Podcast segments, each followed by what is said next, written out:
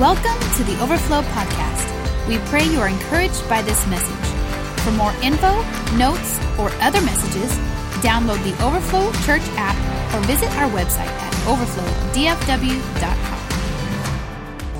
Uh, Jeremiah 17, verse 7. Blessed are those who trust in the Lord and have made the Lord their hope and confidence. They are like trees planted along the riverbank with roots that reach down deep into the water. Such trees are not bothered by the heat or worried by long months of drought. Their leaves stay fresh and green and they never stop producing fruit. All right, give your neighbor a high five. We've been talking, you can sit down. We're talking about roots. Today we're going to talk about uprooted. What? Talking about getting uprooted. Not necessarily you getting uprooted, but some of the things in your life that need to be uprooted. So when we talk about this scripture, this is the promise, right? The promise is that we will be like trees planted along the riverbank that will be fresh and green, We'll endure all seasons. We're always fruitful. We're always green. We're always useful. This is the promise that you're always, it's always good. Uh, that which is coming out of you is always good. It doesn't matter what season you're in, right? What matters is where you're planted. And that's what this season, this series has been about. So this is the promise. This is the promise that we'll be fruitful, that we'll have, we'll, we'll have this beauty about us as the body of Christ. However, sometimes we don't see those promises fulfilled. Right? That's where frustration sets in. I, yeah, that's good, Pastor, but oh, that isn't working. What's going on? And so sometimes it's not necessarily the actual tree and it's not necessarily where the tree is planted, but it's the other things that are growing around the tree that are keeping it from being fruitful. Everybody say weeds. So we all know what weeds are, right? If you have a house you, and you have a yard, then you know how much of a pain weeds can be. In fact, once weeds start spreading, it becomes a real issue, right? It's an epidemic. Because the problem with weeds is weeds come in and they rob the things that you want to grow from growing. They rob them from the nutrients. They, ro- they rob them from the water. Come on, they steal everything so that the things that you want to produce can't produce. And I don't know about you, but sometimes in my life, I have to tend some weeds. Because it's, I might be in the Word, I might be in church, I might be doing all the things that I need to do, I might have my devotional life down, but if I allow these weeds to take residence in my life, then they rob me from the nutrients that I need. So all the water that's supposed to be benefiting me and growing me, well, all of a sudden that's feeding the weed. Don't feed the weed. Look at your neighbor and say, don't feed the weed. Look at your other neighbor and say, don't feed the weed. Weed the weed. Look at your other neighbor and say, don't smoke weed.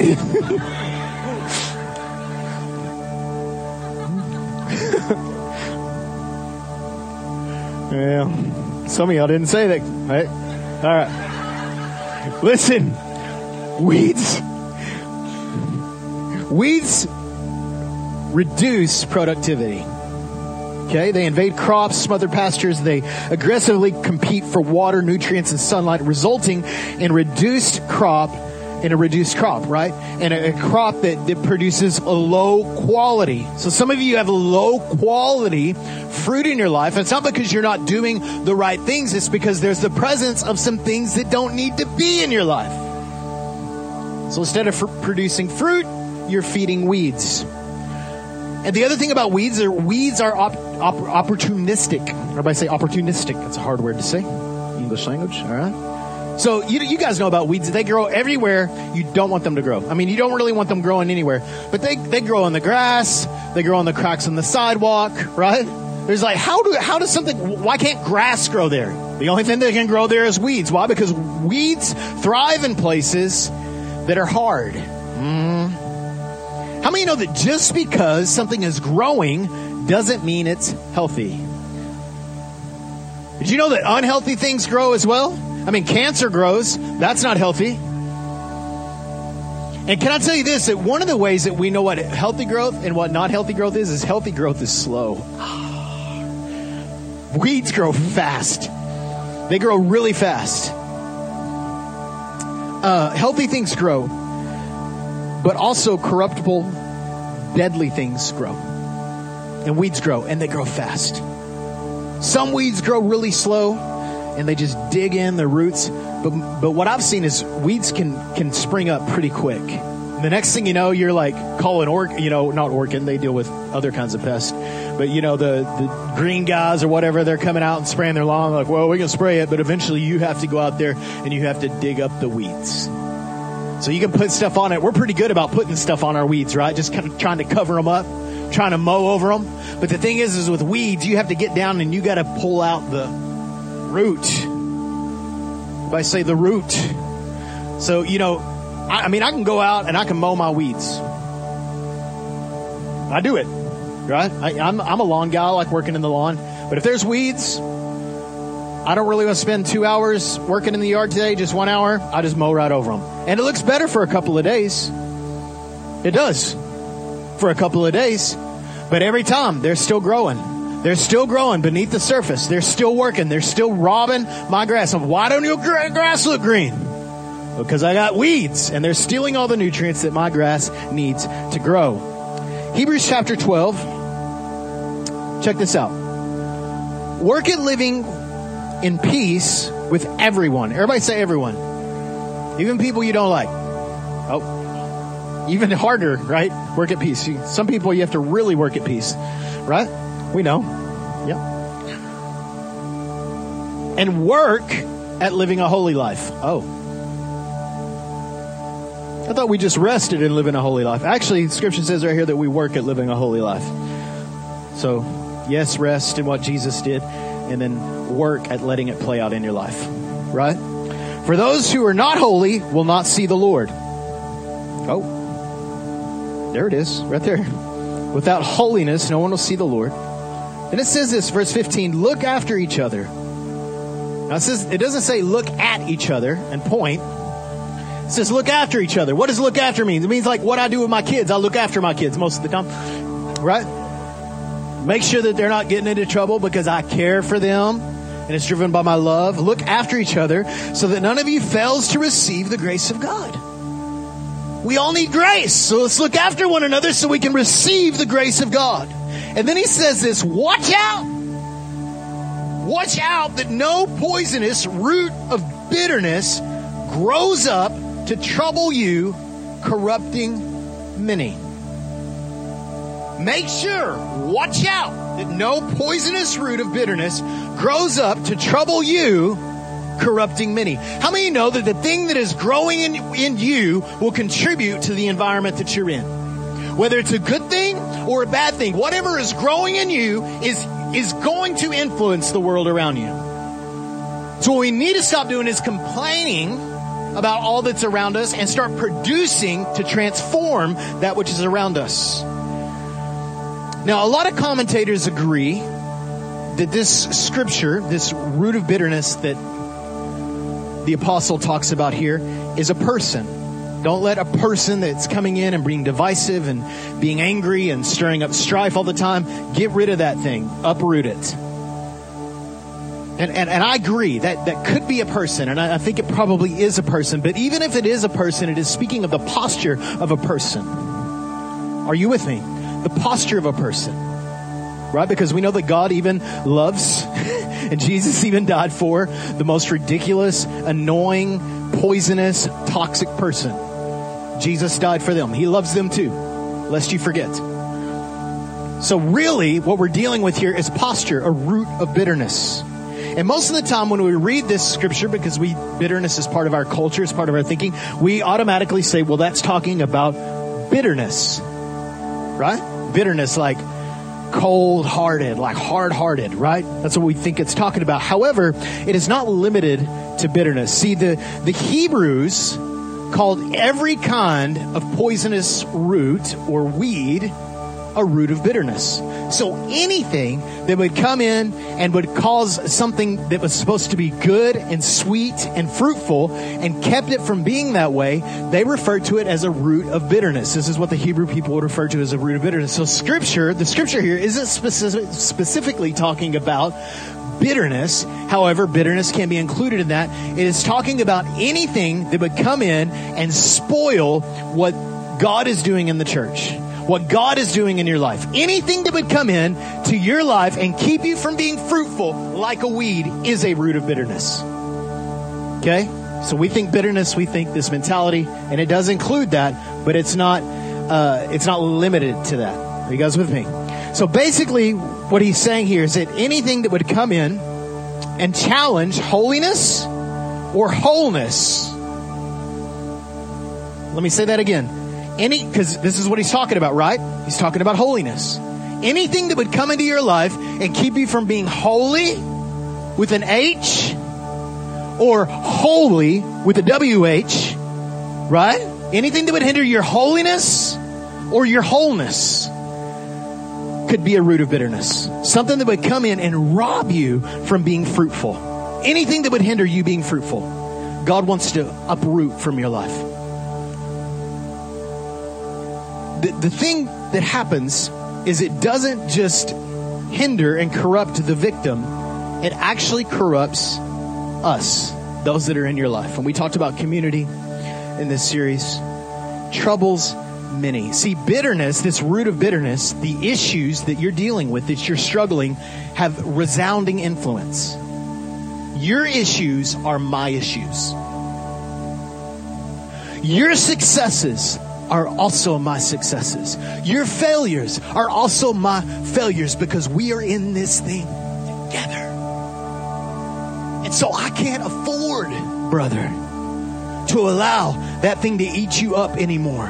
Because not only is it destroying you, and I love you deeply, it's also destroying him. And it's also destroying her. And it's also destroying me. So let's deal with that thing. We're not going to be ugly. Listen, we're not going to be ugly and bitter about the way that we deal with bitterness. We're going to be tender. We're going to be gracious. We're going to be merciful, but we're going to have a conversation about it. And we're going to say, man, let's deal with some of this junk because I want you to be fruitful.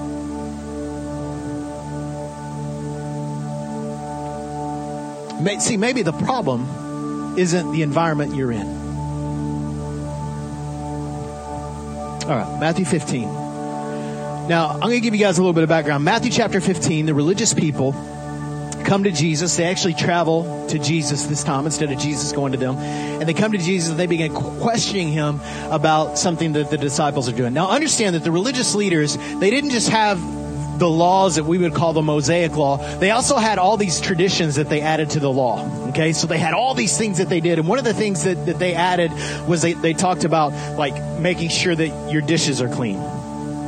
Okay, so in other words, don't drink from dirty dishes. How many of you know that's a pretty good tradition, right? So there's nothing wrong with that. And so they came to Jesus and they were like, listen, we have a problem with your followers, Jesus because you're supposed to be godly, but the tradition says that we're supposed to make sure that our cups are clean when we drink out of them. And then Jesus is like, well, you know, you do a pretty good job of keeping the outside of the cup really clean, but the inside, the underneath, the secret, the root is dirty. It's filthy. The beneath the surface stuff. Right? It's all jacked up.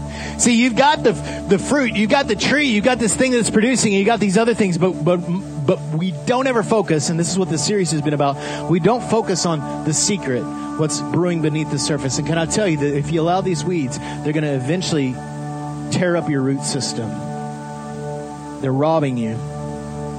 See, God doesn't want us to get rid of this stuff because we like it and we find pleasure. God wants us to get rid of this stuff because it's ruining us. So Jesus speaks up to him and he says this in verse 7 he says, You hypocrites. Oh.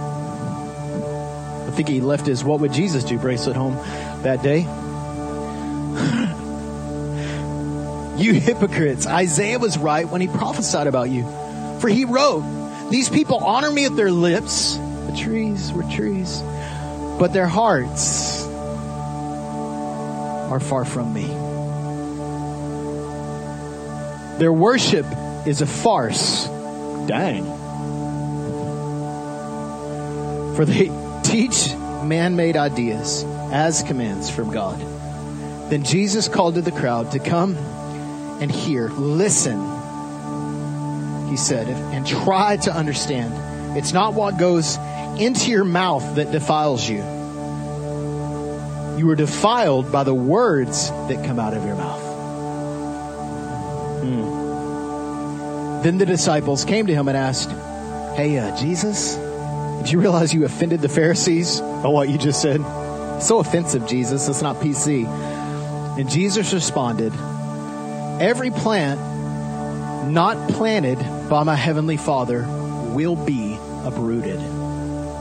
So, what is Jesus talking about? Jesus is talking not necessarily, and yes, about the system that was happening. All these regulations, all these, all these commands, all these traditions that these guys were holding everybody to that they wouldn't help anybody out. Jesus came in and he said, you know what? I'm going to uproot the system. The Father and I, we're going to get rid of these mindsets. Come on. We're going to get rid of this system. Everything that my Father didn't plant will be uprooted. He will uproot it. So he's talking much deeper. And specifically, Jesus, listen, specifically, Jesus is dealing with the religious. But can I tell you today, sometimes it's uprooting the Pharisee in me. And I don't know about you, but I don't want to just sit around and be a person that points at the Pharisee and everybody else. I want to invite the Lord. Lord, if you didn't plant that in my life, uproot the Pharisee in me. Get rid of the junk that's keeping me from being fruitful, who you made me to be. I want to be a man after your heart. I want to be passionate for Jesus. Let nothing rob me. So, Lord, examine me Search me. Dig out the roots. I know it's painful. I know I really don't want to go through it, but Lord, I want you to come in and get rid of the junk that's keeping me from growing, that's keeping me from producing, that's keeping me from influencing the environment around me. Got a little soapbox there. I can tell. If you weren't here last week, yeah. That's why I don't miss. I want to talk about three roots Everybody say three roots. Three roots. Number one, the root of anger. Everybody say anger. Oh. Now, typically people deal with one or two things mostly. They deal with fear mostly, or they deal with anger mostly. Some of that's rooted in your temperament, okay? But let's talk about the root of anger. How many know that roots, we talked about this a while ago, grow well in hard places? Right? Roots grow well in hard places.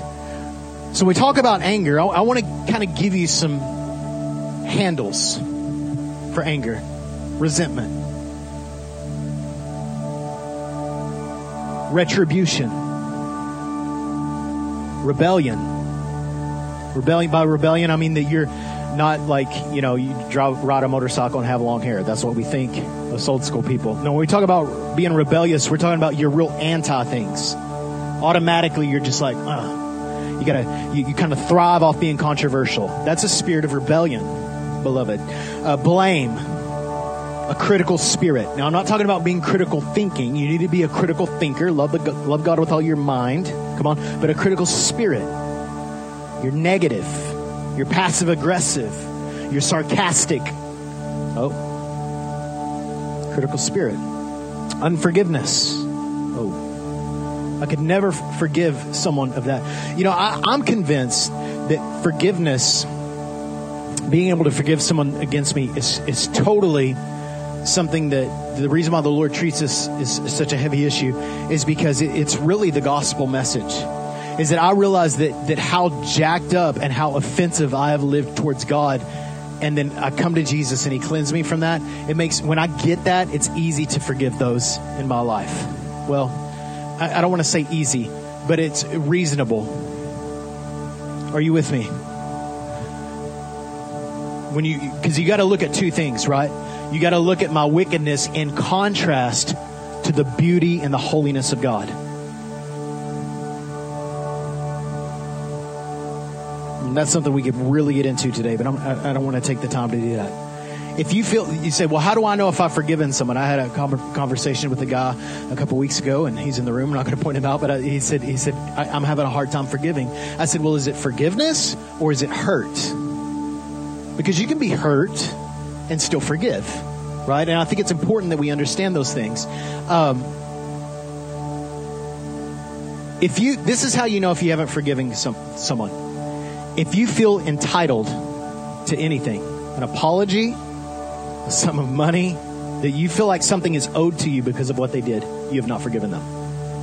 That's how you know. So forgiveness is actually taken from the kind of accounting world. Okay, it's, it's, taken from money. Like if you call your debtor, if you have a debt, and you say, "Will you forgive my debt?" and they say, "Yes, we will forgive your debt," that means that they wipe the debt away.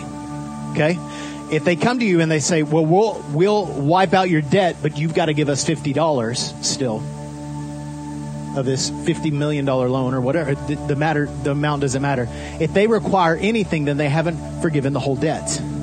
The same way with us. If someone has offended us and they've hurt us and they've broken us and they've been nasty to us and ugly to us and sinned against us, broke us, the most, come on, despised thing that they could do to us, if we expect anything in return, we have not forgiven them. Well, i am going to forgive them, but I want an apology. Listen, I, I, I want to help you with your process. There's, there's nothing wrong with desiring an apology. But I want you to understand if you feel like it is owed, if you feel entitled to it, forgiveness is not taking place. Because forgiveness means that I, I, I relieve you from everything that you've done. Okay? Listen, I know that some of you have some deep things that you need to forgive others of, and I'm not trying to be insensitive to that. But we've got to work on this, and we will work on it with you. We will. We'll work on it with you, and we'll, we'll, we'll be there, and we'll deal with the anger, and we'll deal with the tears, and we'll walk you through it. We won't tell you you need to get over it today. We're not going to tell you that. We'll walk with you as long as it takes. We'll be there with you. But, beloved, you've got to get to the place where you say, I want to forgive them. Because it's no good for you. It's no good for you to carry that around. It's sucking the life from you. It's no good for you. bitterness, which typically is involved in unforgiveness. But sometimes people are just hardened. You know, one of the things that, that, that I'm realizing is that just as life goes by, just as I'm getting a little o- older, it's a little easier to be bitter about stuff. Leslie's like, Amen. Right? But for real, like just life and living life and, and going through things and dealing with just little battles, it's it's a little harder to be soft it's a little harder to be tender, and some of you are, realizing this. And uh, I had a word. I, I want to share this, and I, I, think the Lord wants to do this today. So I, I feel like that this is a, a good moment. I had a, a, young man that was in our student ministry. This has been probably, I don't know, 20 years ago. And I was praying for him at the altar. And I'd never met, nor since, someone as young as him that really dealt with bitterness. Nothing had happened in his life. There, there was no like. I used to ask him all the time. I'd say, "Man, bro, like, what did did something happen?" He's like, "No, nothing happened. Everything's good. My family's good." I was like, "I was like, why are you so hard?" And I, I could not pin. You know, we always want the why, right? But I was praying for him one night, and and I saw his heart covered with a hard shell and he just had this and as i laid my hand on him i prayed for him i had a had a, a vision I was praying for him that the Lord had a was pouring oil onto his heart. And as he poured the oil, it would go into some of the little cracks of where that shell was, and the oil would come in as this golden oil began to fill, the hardness began to crumble off. And I think that's what the Lord wants to do to some hearts today. That He wants to come in and He wants to remove all. Listen, not not with a, a sledgehammer, come on, but with the oil of His presence with the oil of the Spirit to just come in and soft. You know, it says this in Isaiah that, that these people would love me. He said that I'm gonna I'm gonna basically give them a new heart. I'm gonna give them a heart of flesh. I'm gonna take away their heart of stone. And so that's what the Lord wants to do today for some of you. He wants to take away your heart of stone. Some of you you haven't felt God or experienced God in years, and it could be bitterness. And so what the Lord wants to do is He wants to come in today and He wants to take that old heart of stone, that hard, crusty shell, and He wants to pour His oil into it and give you heart of flesh. And then he says this, and they will love me. Oh, I love that. And then we talk about anger. We talk about toxic people. Right? Well, I need to get rid of the, I'll tell you what, the, the weeds in my life are toxic people. Let me tell you this. Make sure that you don't become toxic in the one eliminating toxic people. Because we're like, oh, they're toxic. I need to eliminate this relationship. Make sure that in the pursuit of eliminating the relationship that you don't eliminate the person. Let me tell you this today, beloved. Don't ever burn a bridge. Don't you ever burn a bridge. How, how many know that Judas was probably pretty toxic? Jesus loved him to the end. Jesus knew that he would betray him with a kiss. He knew it, but he loved him to the end. Jesus loved Peter through it all, through all the denial, through all the, they were toxic people, and Jesus loved them to the end. In fact, Peter was the one who launched the worldwide revival that we see in the book of Acts. Because Jesus is willing to stick with. Are you willing to stick? Are you willing to love people enough? Deal with the anger. The anger is the real toxic thing. It's not usually the person. Come on.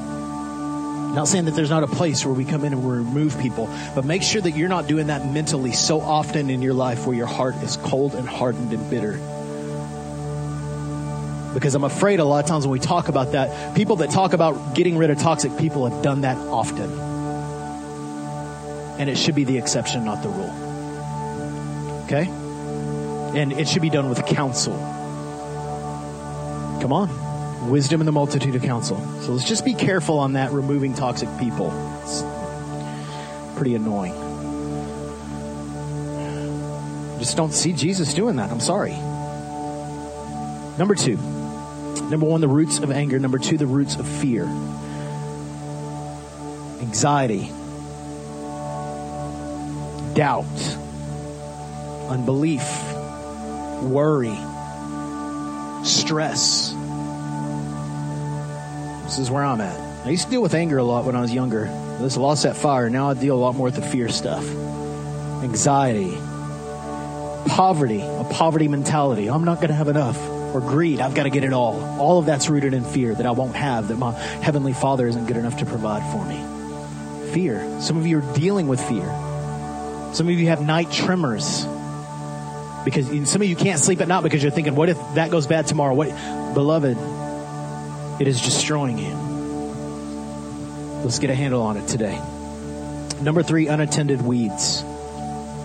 So anger, fear, and unattended weeds. Little weeds. I had these annoying little weeds all over my yard. Just mow over them. They don't go away by mowing over them. Hebrews 12:1 talks about the sin and so easily entangles us the, the things that catch us up all the time. Right? Any, any of y'all got any of those? Like, oh, did it again. Right? There we go. Oops. Song of Solomon 2.15, one of my favorite passages. Catch all the foxes, those little foxes, before they ruin the vineyard of love. For the grape, for the grapevines are blossoming. In other words, it's time to be fruitful. Stop letting outside things come in and snag away the fruit. And that's what happens when we have these little issues. See, some of the most destructive and fruit hindering sins are the quiet ones beneath the surface. The things that most people don't know about. They rob us from being productive and they never get dealt with because we do such a good job of hiding them. So we got our little church face, right? We got our little little, little face on that says, I don't really, I don't really, like what? You know, someone says, what about the struggle in your life? And you go, what? It's like, well, we all know, and you just showed one of them, pride, right? But we, we consider them little issues because if we considered them big issues, we would be a little bit louder about them. We would, in louder, I don't mean boasting, but louder in the sense of I'm telling somebody so I can get some help. These are the things that destroy us because we won't get help because we want everybody to think we got it all figured out. Beloved, none of us do. So, the uprooting process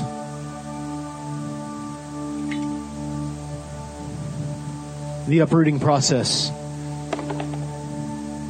You got to do some work to get rid of those weeds. And beloved, Jesus did the ultimate work. And it's important for us to remember, we're going to get into some practicals here, but listen, it is important to remember through it all, remember. Remember that God is tender towards you, that He is merciful towards you, that He is kind towards you, that He is slow to anger, that He's not, he's not issuing judgment on you. But his, listen, his fury is not towards you, but it's towards the weeds that are growing up around you and inside of you. Ecclesiastes 3, verse 2 says, A time to plant and a time to uproot. I believe today is the day that you start uprooting some things in your life.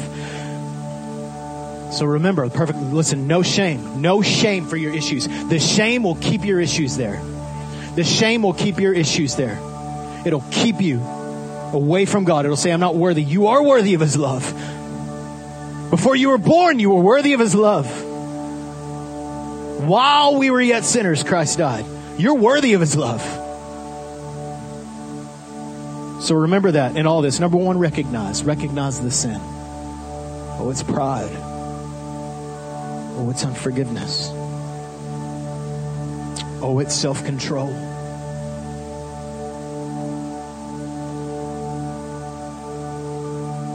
Oh, it's the relationship I had with my dad when I was a kid, or the relationship I didn't have my dad as a kid. Recognize the issue. Number two, repent. God, I'm sorry for carrying this around. Repent doesn't just mean to ask for forgiveness, it actually means to change your thinking. And in change your thinking, you change your direction. Some people say, well, it just means to change your mind. Well, you can't change your direction without changing your mind. And you can't change your mind without changing your direction. Keeping with repentance. Number three, release. This is where it gets hard. I release. I release this person. I release this issue. Exercise forgiveness. Release entitlement. Well, I deserve. See, all sin in our lives we justify. Don't we? I deserve. Right? If we didn't justify it, we wouldn't do it. But in our minds, we do.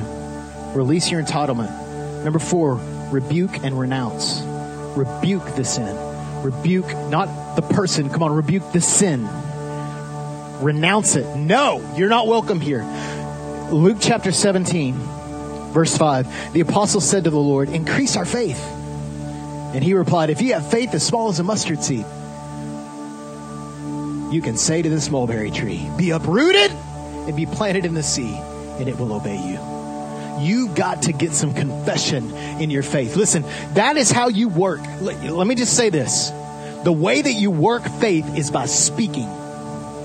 By speaking. By speaking. Speaking the word of God. Faith comes by hearing, and hearing by the word of God. You speak the word. You declare the word. Faith always hears before it sees. Faith always hears before it sees. So you hear what God is saying, and then you say what God is saying and you speak to those issues. Bitterness, I command you to be uprooted and be cast into the sea. Anxiety, I command you to be uprooted and to be cast into the sea. Jesus said, if you just have a little bit of faith, because listen, the way you work faith is you, the way you exercise is, is you speak it. Small faith can speak to mountains. Small faith can speak to deep roots to be uprooted. And number five, just receive the pleasure and the love and the affirmation and the forgiveness of your Heavenly Father. It all starts there and it all ends there. You say, Well, Pastor Josh, I've been doing that. Well, if there's a number six, and there is, it's repeat. Repeat. What do you do? I confess the issue. I exercise forgiveness. I speak. I, have been, I've tried that. Let's just do it again. I've done it before, Pastor. Do it again. Let's just do it again.